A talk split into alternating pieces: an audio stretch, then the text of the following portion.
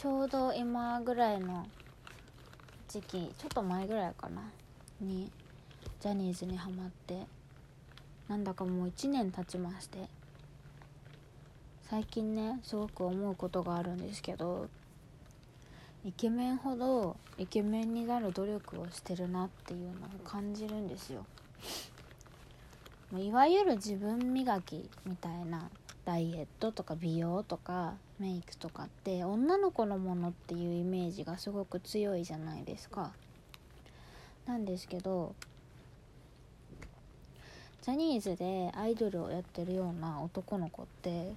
女の子以上にそういう美容だとか自分磨きに力を入れてる人が結構多い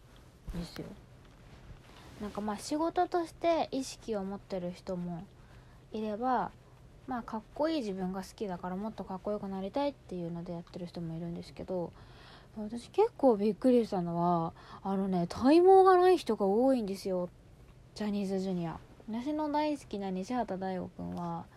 脇もないし足も腕もないかな。もうなんかでちょっと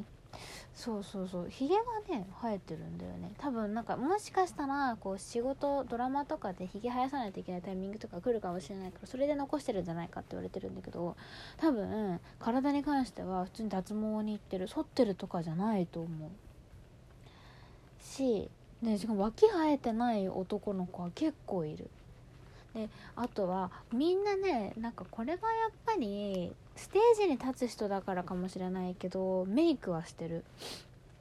わからない程度だけどね。なんか男の子がやっててって違和感がない程度だけどメイクしてる子はもうみんなしてるね。本当に。あの中学生とかじゃなければしてるんじゃないかな。もちろん髪型もね色変えてみたりとか髪型も自分でやってるけど。本当にそれ全部セルフなんですよほとんど。なんか雑誌とか相当なんかこう大きな仕事とかじゃなければ基本自分でやってる特にコンサートとかはね。だから本当にこうセルフプロデュース自分で自分をかっこよく見せるっていうのにものすごく努力をしてるんですね。私今ダイエットしてて美容とか美容部員なんかねなんか自分磨きっていうところをすごく見つめ直すことが多いんですけどなんかジャニーズジュニアにもう負けてるんじゃないかって。そういうジャンルって女の子の方がやっぱりまだまだね強いって思われる時代だけどジャニーズジュニアは本当にすごいです。まあジャニーズジュニアじゃなくてもアイドルってねきっと自分磨きすごく頑張ってる人がたくさんいるんだと思うんですけどね、韓国のアイドルの人とか結構がっつり分かりやすいぐらいメイクしたりとか、まあ、整形大国って言われたりとかもあるけどなんかねもっと男の人が堂々と自分磨きをできる時代になってほしいんです私は。そしたらもっと美容業界は発展するしなんか面白くなると思うんですよ。なんか別にその美容部員として正気を逃したくないとかじゃなくてシンプルに男の人がもっと美容に力を入れだしたら面白いのになって思うだけ。最近結構あの私が気になってるコスメブランドがあって確か韓国のブランドなんだけどラカっていうブランド。はあのジェンダーレスを掲げてるブランドで男性でも女性でも使えるコスメを売ってるんですね。この間ねちょうどそれが渋谷のロフトで取り扱いが始まって見に行ったんだけど確かになんか男の人でも使えそうなアイシャドウ。そんなにこう派手じゃなくギラギラしてないやつ。馴染みのいい感じのやつとかリップとかも売ってたかな。なんかねそういう美容が好きなカップルとかが2人で使ってたらすごい可愛いなって思うようなやつがありました。でねそう私は男の子も自分磨きを堂々とする時代が来てほしくてなぜなら私はあの一回あの前ね配信のアプリをやってた時に私がジャニーズ好きだって話をしたらそれを聞いてたね男の子たちがどうせ俺はイケメンじゃないからみたいな何したって無駄みたいなことを言い出したんですよ。でこれ基本私がイケメンが好きみたいな話すると大体その流れになるんで大体毎回このお説教をするんですけどイケメンはイケメンになる努力をしてるからイケメンなんだ。お前たちはイケメンになる努力をしてるのか。話をねするんですよ。あの何この話をするかっていうとジャニーズジュニア、まあ、ジャニーズってかっこいい人いっぱいいるじゃないですか。でもその人たちが入所したばっかりの頃の写真全然かっこよくないんですよ。本当に。なんかその辺にいる小学生中学生じゃんみたいな。なんかもう入った時点で100点みたいな顔の人ってあんまりいない。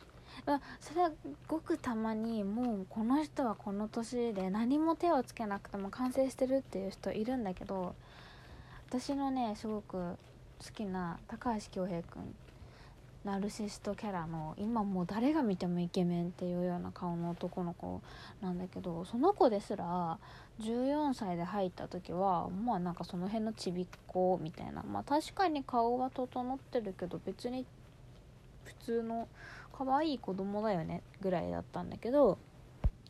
ある日突然ねあれ俺ってかっこいいんじゃねって思い出した瞬間があったらしいんですよ。本人が言ってたんですけど。その瞬間からもう自分のかっこよさに目覚めてでよりそれを引き立たせるためにもう常に鏡を見てもう恭平といえば鏡って言われるぐらいもうずっと鏡見てで髪型とかも髪色めちゃめちゃ変えたりでも髪型はねそんなに変わらないんだけどでもね本当に自分を見せる努力っていうのめちゃめちゃ重ねた人なんですよ。で同じように私もっと衝撃を受けた人がいて友達がね私の一番仲いい友達が大好きな人なんですけど目黒蓮くんっていうあのー、来月 SnowMan ってグループからデビューする男の子がいるんですけど私目黒蓮くん SnowMan の中で一番顔が整ってると思うんです一番美形だと思うんですけど目黒蓮くんの数年前の写真をね友達に見せてもらった時に「えこれ本当に目黒なの?」ってなったんです。本当に衝撃的だった。全然かっこよくないの。昔の目黒ねあのこれ別にディスってるわけじゃなくてあの今の目黒蓮がすごいっていう話で。当時はなんか髪型が前髪があってあの多分素材はねその頃からものすごく良かったはずなんだけど前髪をセンター分けにしたっていうのがめちゃめちゃ大きくて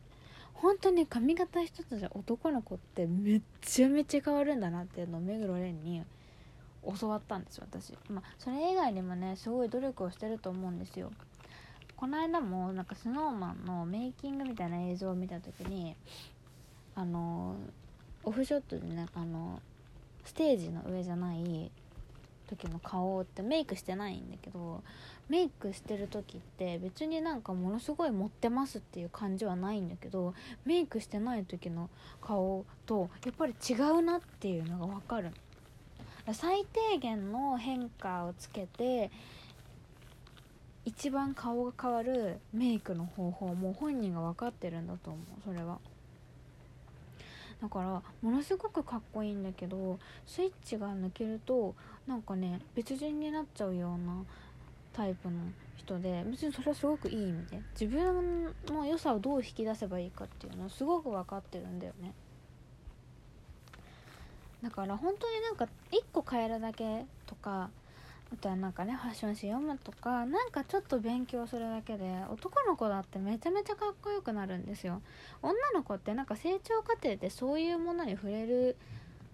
のが普通みたいな感じになってるじゃないですか世の中。でも男の子ってあんまりなんかそうなる人もいればならない人もいるみたいな感じでしょ。女の子はなんかメイクして当たり前みたいな社会だからなんかそういう機会に恵まれてるけど逆に男の子はそういうタイミングがないから俺は何しても無駄イケメンじゃないからみたいな風に言う人がいるんだけどイケメンになる努力をすれば絶対もっとかっこよくなれる人いっぱいいるの。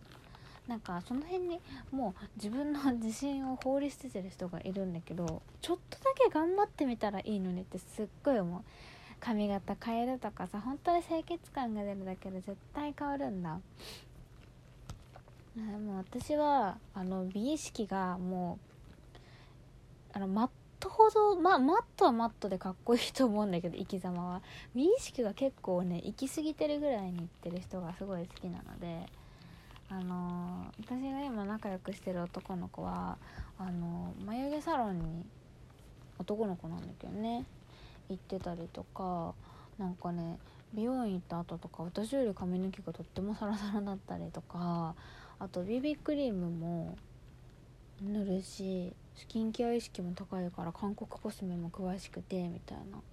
男の子で。私はねそういうとこすごくね尊敬できるんですよ。自分を理想の自分に近づける努力を絶対怠らない。それがすごく楽しいんだろうなって私も楽しくてやってるし。あのそういうところがねすごいかっこいいなって尊敬できるなって思うんですよ。で整形するアイドルとかもね私はすごく尊敬する。あの本当に整形って今偏見が多いと思うんだけど整形するぐらい自分の美に対してのこだわりがあるか整形してかっこよくなって絶対にアイドルとして売れたいってどっちかの覚悟があるわけじゃん。どっちもそれってかっこいいから。だからね男の人はもっとねなんか美意識を高く持っていいと思うしそれをオープンにしていいと思うんだよね。なんかねまだそれがね受け入れられない世の中になってるのが私はちょっと寂しいなって思いました。だからまあ美容部員っていうね立場からねもっと男の人を受け入れられるようなあのお店だったりあのブランドのね作り方ができればなと思うのであの男の人もどんどん入れる美容業界が広まってほしいなと最近思っております。